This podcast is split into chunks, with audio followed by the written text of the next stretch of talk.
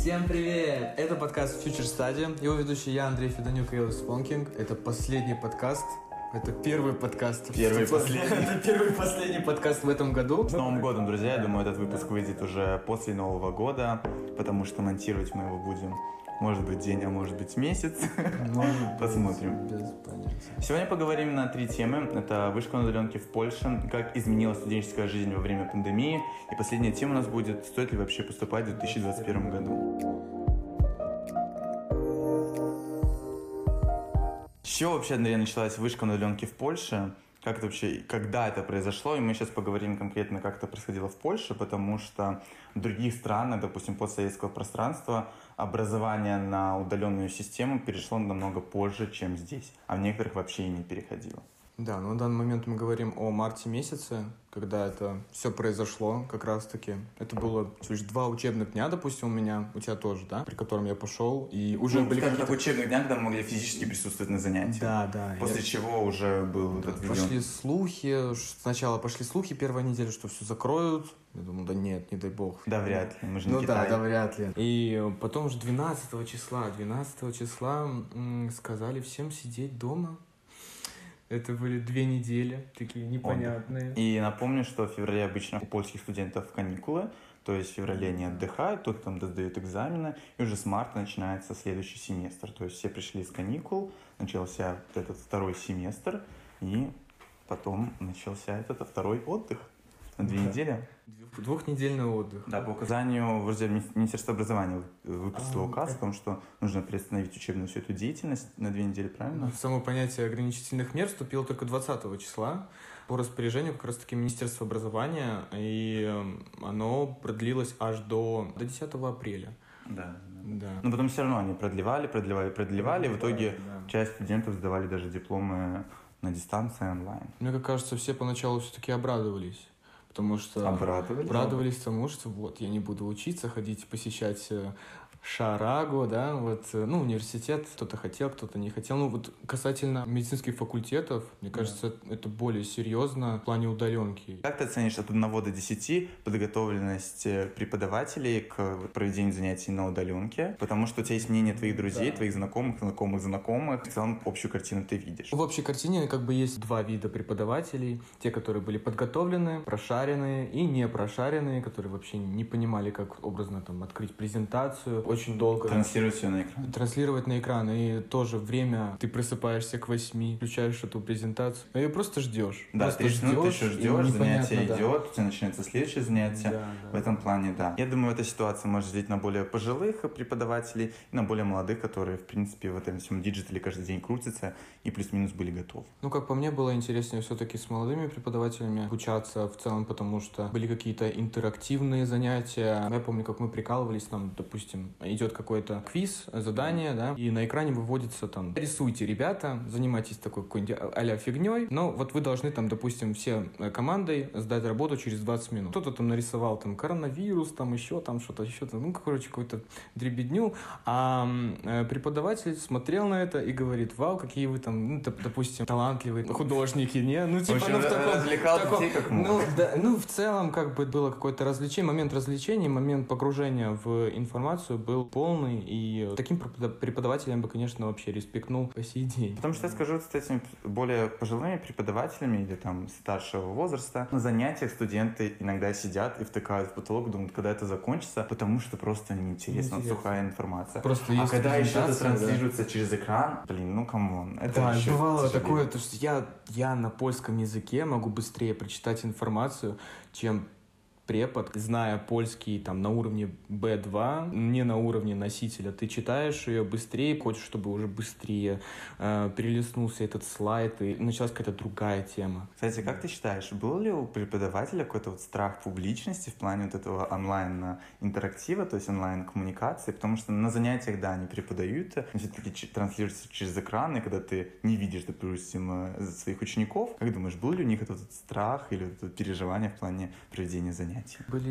некие, знаешь, такие казусы и моменты преподавателей, когда они просто, допустим, не выключали микрофон, а обсуждали, допустим, группу или прошлую группу. У нас была такая смешная ситуация. Мы сидим и слушаем, как наш преподаватель обсуждает прошлую группу со своей женой. Мы у себя там на Фейсбуке чатике переписываемся, говорим, так, ну надо как-нибудь намекнуть, чтобы он микрофон выключил, потому что такое служит, ну вообще стыд, э, смешно, смешно. Да, но еще было много историй, не знаю, это, наверное, было больше в России, когда там всякие блогеры вырывались на занятия, но в Польше я вот такой тенденции не замечал, этих всяких пранкеров, которые вырываются там на занятия, потому что как это было, у тебя есть ссылка или там ключ, да. ты заходишь на занятие, все, присутствуешь. Преподаватель не всегда по никнейму определит, кто там вообще есть и who is who. Но мы должны были пароли вводить. Это, ну, в России точно было такое? Ну, какой-то ученик, школьник или да. студент дал доступ э, там, от своего аккаунта какому-то блогеру, тот зашел, поприкалывался, ушел. Еще момент самих платформ, да, которые предоставлял университет. Насколько сейчас я знаю, то, что эти платформы постоянно меняются. Они менялись, и я думаю, большинство университетов, как мы знаем от наших студентов, которые в этом году приехали на занятия, то в основном у всех были вопросы по входу в эту платформу Microsoft Teams. Если в первое время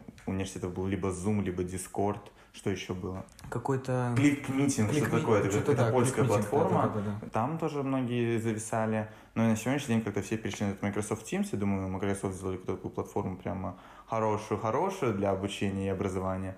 Но войти туда, ну, я не знаю, может быть, я тупой, может быть... Э... Там, понимаешь, нужно было еще плагины какие-то устанавливать себе на компьютер для разрешения от разработчика. Вот что-то в таком стиле. Да, да, да. Впрочем, да. какая огромная морока, и мне в какой-то момент говорю, думаю, Microsoft, зачем вы вообще со своим, сначала своим скайпом, который я всегда забываю пароли, не могу войти в аккаунт скайпа, ага. так теперь еще Microsoft Teams, когда там обучение. Не, вот ну хорошо, тяжело. от СНГ студентов, да, вот заходить в этот Zoom. Ну это вообще, это, это жесть.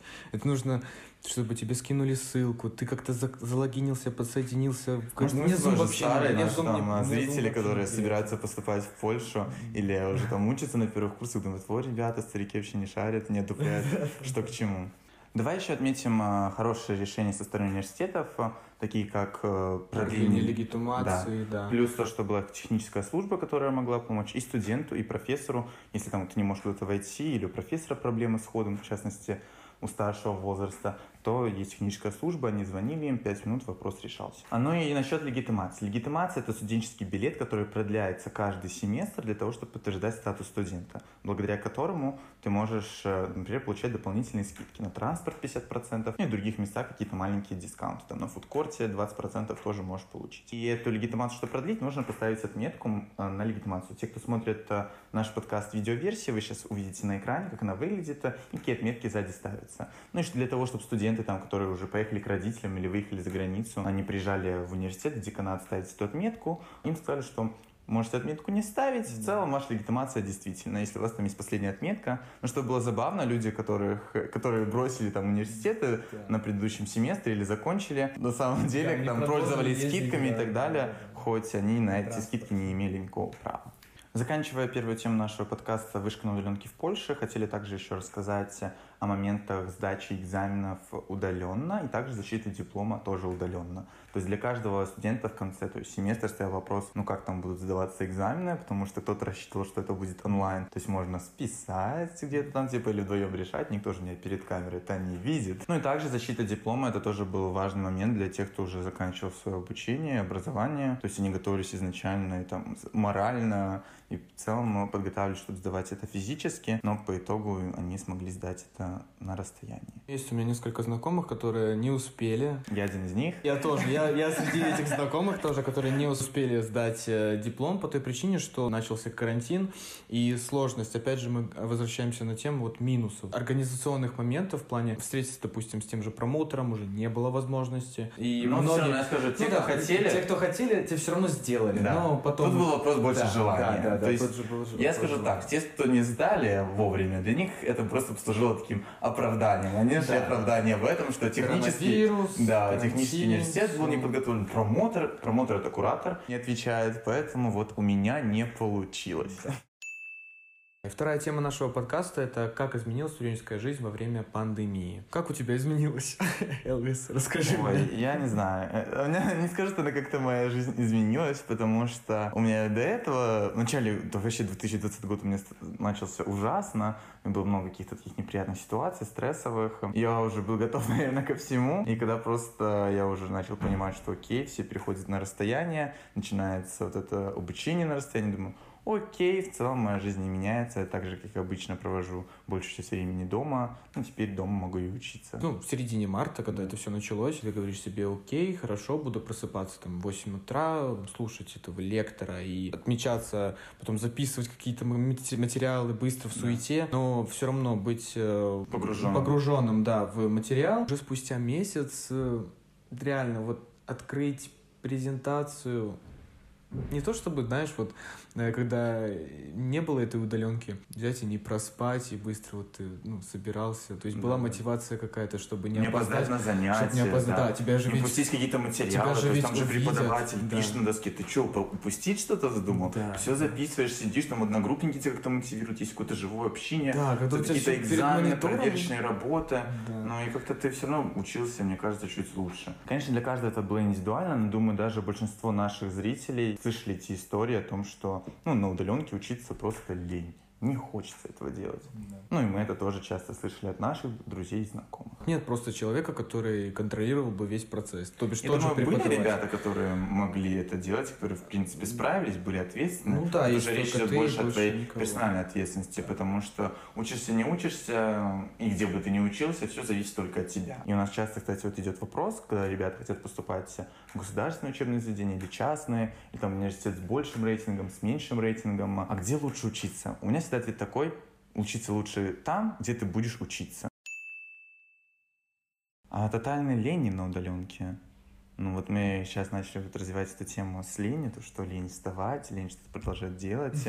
И многие, когда началось даже вот это, началось это обучение на удаленке, думают, окей, возможно, в этом есть какие-то плюсы, и в том, что, допустим, я не буду рано утром ехать на учебу, там ехать обратно, то есть у меня больше свободного времени, то есть я дома буду и где-то там и чаек попивать, записывать все и учиться лучше. Очень много всего зависело от того, где ты находишься локационно, где ты в это время оказался. То есть где был твой дом на тот момент. То есть у кого-то из студентов это было общежитие, кто-то жил с родителями, кто-то отдельно снимал квартиру. И это тоже очень было важно, потому что какие-то нетворкинговые места, то есть условное кафе, mm-hmm. где ты можешь сесть и ну, поучиться, да, были закрыты. Библиотеки были закрыты.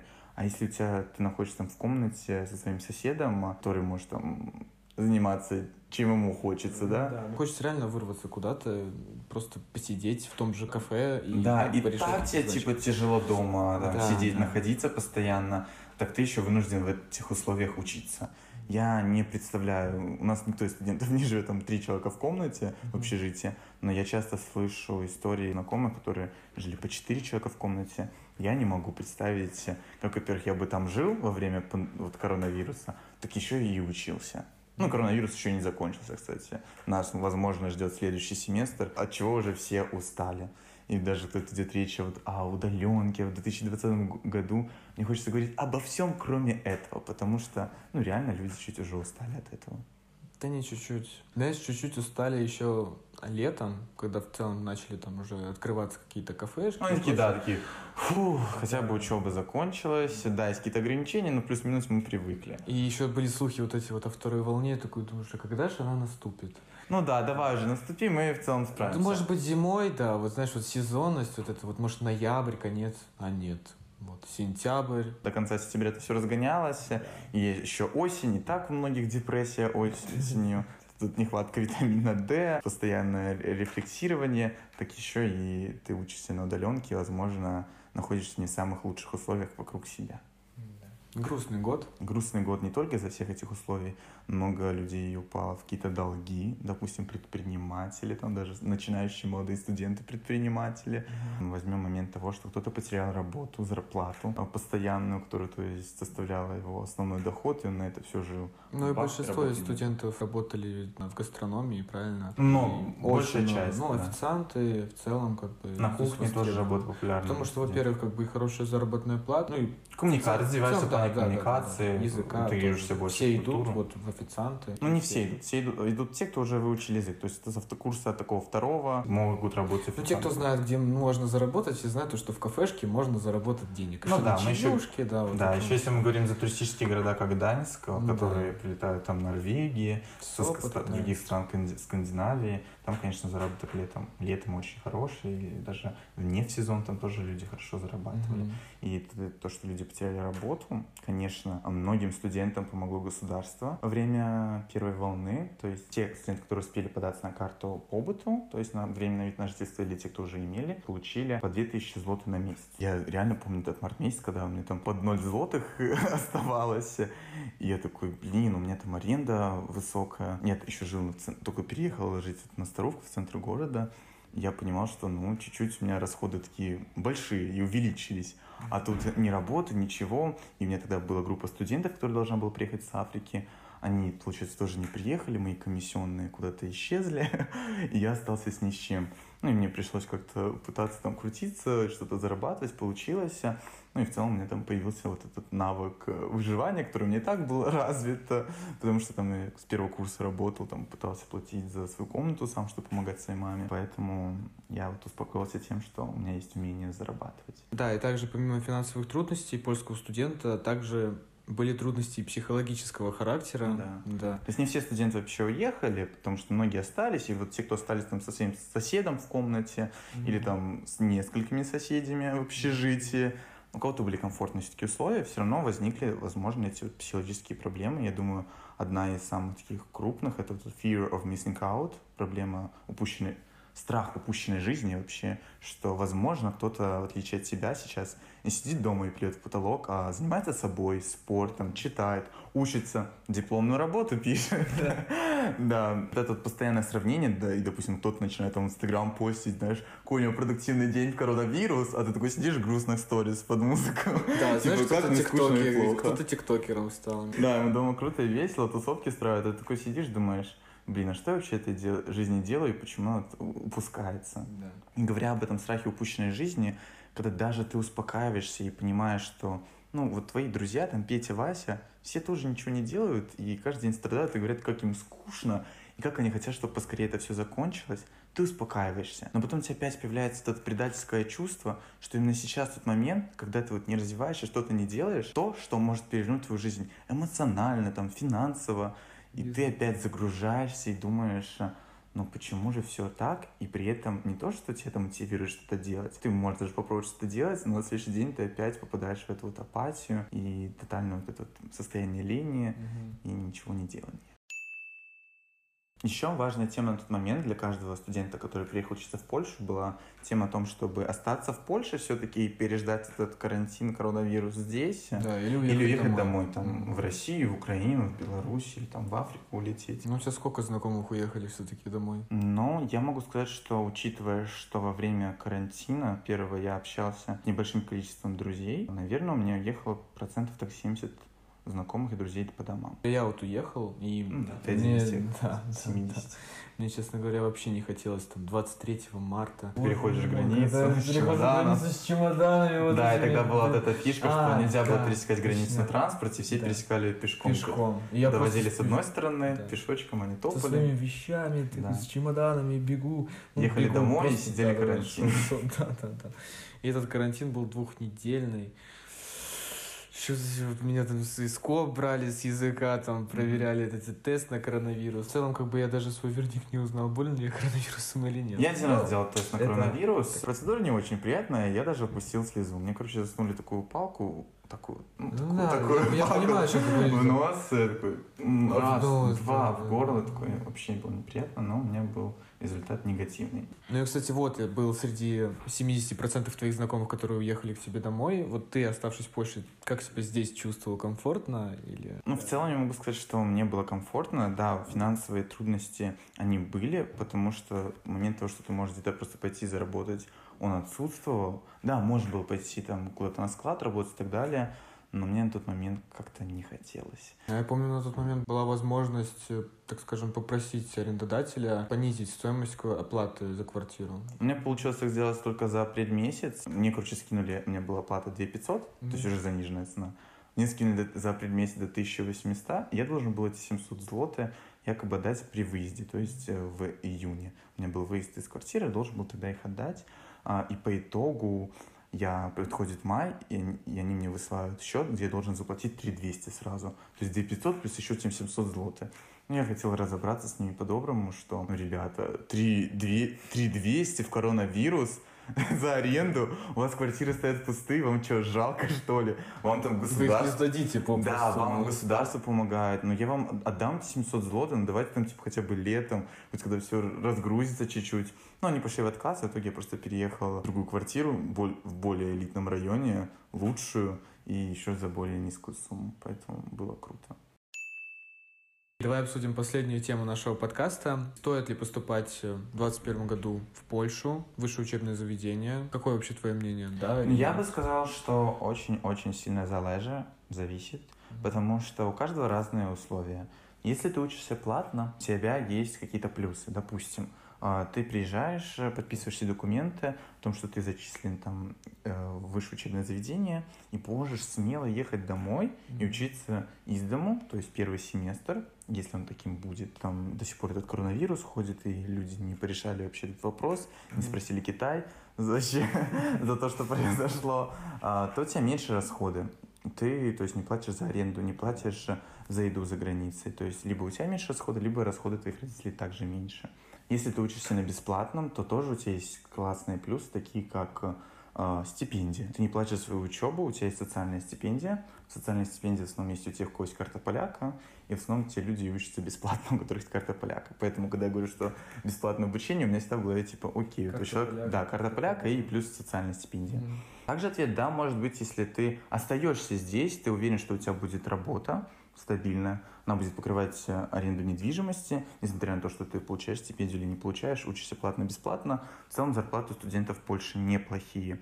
Ну и ты можешь в это время работать, интегрироваться в любом случае в польскую культуру, потому что даже на работе ты общаешься со своими коллегами и да. в любом случае интегрируешься. Но все-таки стоит учитывать, если ты приехал обучаться на платном отделении, твои родители не покрывают стоимость обучения, плюс не дают тебе каких-то дополнительных средств на расходы, и ты хочешь, допустим, пойти на работу, то единственный минус, с которым ты сталкиваешься на начальном этапе, это получение песеля, который требуется для того, чтобы тебя взяли на работу. Ну да, то есть с этого года, то есть можем как новость сказать для наших слушателей и зрителей, если ты хочешь э, официально трудоустроиться в Польше, вне зависимости от того, что ты студент, не студент, тебе нужно иметь песель, регистрационный номер, который ты можешь получить после месяца нахождения на территории страны.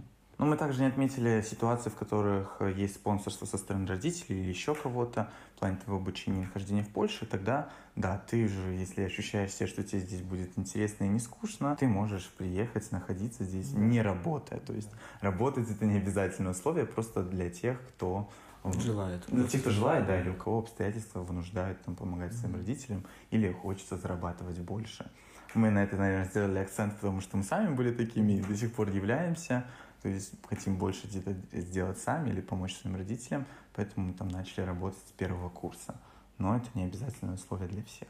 И все же, когда ответ нет и не стоит. Я считаю, ответ нет и не стоит в тех ситуациях, когда ты понимаешь, что ты не готов работать, и никто тебя спонсировать свое нахождение здесь не собирается. Mm-hmm. То есть приезжать сюда, платить за аренду, при этом всем учиться дома, и, возможно, арендовать не самое лучшее место жительства – мой ответ нет, типа это того не стоит. Ты сидишь в своей комнатке с соседом, без соседа, тебе дома некомфортно, учишься онлайн, общение и коммуникация с одногруппниками тоже отсутствует по той причине, что вы не пересекаетесь на занятиях, а подружиться с незнакомым человеком онлайн, там в чате, думаю, все равно это чуть другое, чем вот это вот живое общение. Ну да, опять же, не стоит забывать о тоже ответ нет, когда ты приезжаешь действительно с плохим знанием польского языка, да. и действительно он, он очень важен. Кто бы как ни говорил о том, что польский язык очень сильно схож, да я приеду в Польшу. Ну, в целом здесь можно жить на русском. Ну, да, можно жить на русском, но учиться очень сложно. Конечно, То есть конечно. тоже у нас есть примеры, когда уже повторяют некоторые предметы, им ну, приходится сдавать какие-то, пересдавать какие-то экзамены. По несколько раз. По несколько что раз. Просто нет, учились. Не да, опять же, опять же, о финансовой составляющей, как бы за один несданный экзамен минимально, вот, допустим, от 250, от 250 злотых, вот, допустим, вот Перед, чтобы пересдать экзамен. То есть не маленькие деньги, это Э, один день или два дня работы. То есть да. ты работаешь за бесплатно, получаешь зарплату и отдаешь университет. Кстати, важно отметить, что не у всех есть выбор э, поступать, не поступать, уезжать, не уезжать. Допустим, в этом году у нас были несколько студентов, которые были из Беларуси, mm-hmm. и у них была ситуация, что если бы они не уехали, их просто начала бы искать э, милиция, кого-то отправлять в армию или как-то арестовывать и наказывать после всех этих событий, которые были этим летом в Беларуси. Mm-hmm. Поэтому они были вынуждены уехать, но в целом каждый из них сегодня себя чувствует, в принципе, хорошо, потому что работают ребята, живут, учатся. Думаю, даже, может, когда-то с ними интервью выйдет у нас в Инстаграме, поэтому подписывайтесь, ссылки там в описании. Мы заканчиваем наш подкаст. Напоминаю, это с вами был Андрей Федонюк, Элвис Фонкинг, Future Study подкаст. Если вы хотите поступать в следующем году в высшее учебное заведение Польши и не только, переехать, работать или поступить в лицей, вы всегда можете написать нам в директ или позвонить по номерам, которые есть у нас на сайте, в инстаграмах, в общем, везде. Контактируйте, пишите, если у вас... Да, также у нас есть много бесплатных кейсов, бесплатные консультации. Можете всегда к нам обратиться за помощью. Мы постараемся вам помочь тем, чем сможем. Это Future Study. Всем пока.